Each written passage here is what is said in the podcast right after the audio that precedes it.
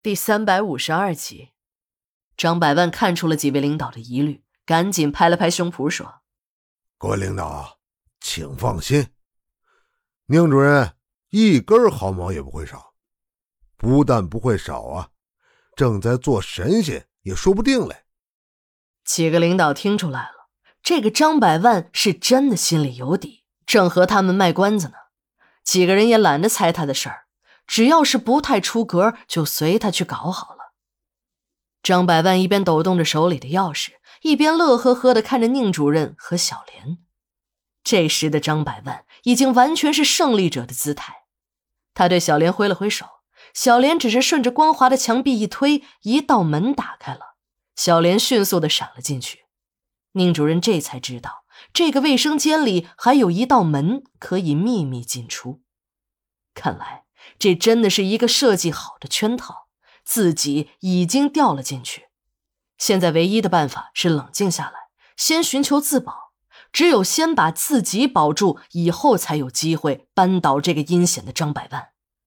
这时的宁主任虽然很痛恨张百万给自己下套，让自己陷于被动之中，但同时他的心中也有一种喜悦，一种和初恋重逢的喜悦。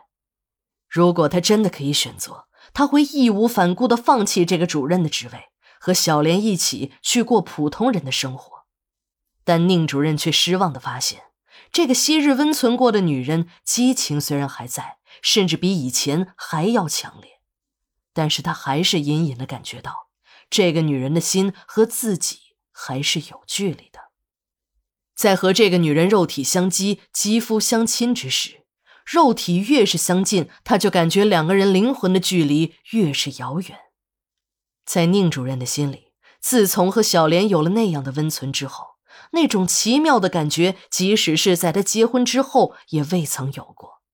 他坚定地认为，那就是他的初恋，那种奇妙的感觉就是他甜蜜的初恋。他的心里无数次的想过。如果自己还有机会和小莲重逢，如果还有在一起的机会，他一定要不惜一切代价把那种奇妙的感觉找回来。但当他真的和初恋相遇时，激情虽在，却没有了那种初恋般的甜蜜。宁主任在宽慰着自己，也许是生活经历的坎坷，分别太久，这种初恋的甜蜜早已经被时光无情的稀释了。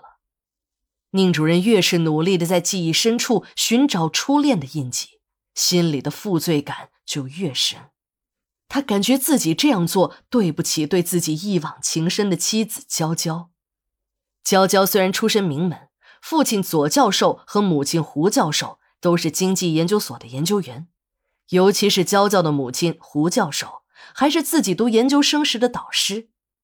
虽然自己的工作很出色，但他知道。在这样一个并不是完全以才能论英雄的世道里，他一个普通的穷小子能脱颖而出，身居高位，这一切如果没有导师胡教授的鼎力相助，他是无论如何也不会有今天的。宁主任最不愿意做的就是查处家乡的企业了，他知道，无论是查出什么结果，对他都没有什么好处。如果自己做一些表面文章，那些个盯着自己位置的人，立刻会找到把柄，趁机把他从这个位子上拉下来。如果自己拉下脸来深究下去，又会让家乡人骂自己。反正这个活儿啊，无论怎么干，都是把自己放在火上烤，弄不好还会是猪八戒照镜子，里外都不是人。在临行前，宁主任把这些难处和妻子娇娇说了一遍。他对妻子说。我对你说这些，只是想缓解一下心理压力，并没有想从你那里得了什么解决办法。但妻子犹豫了好一会儿，才说：“这件事儿虽然很难办，但也不是没有办法。等你到了地方后，如果事情真的很难缠，你不妨去拜访一下我的二老爷胡德利。他的岳母胡教授很少谈起自己的叔叔。关于这个胡德利的事情，他还是从妻子的口中得知的。”这个胡德利是老爷庙东山村的支书。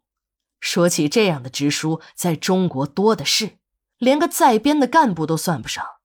可胡德利这个村支书啊，不是一般的村支书，他是全国有名的亿元村的支书。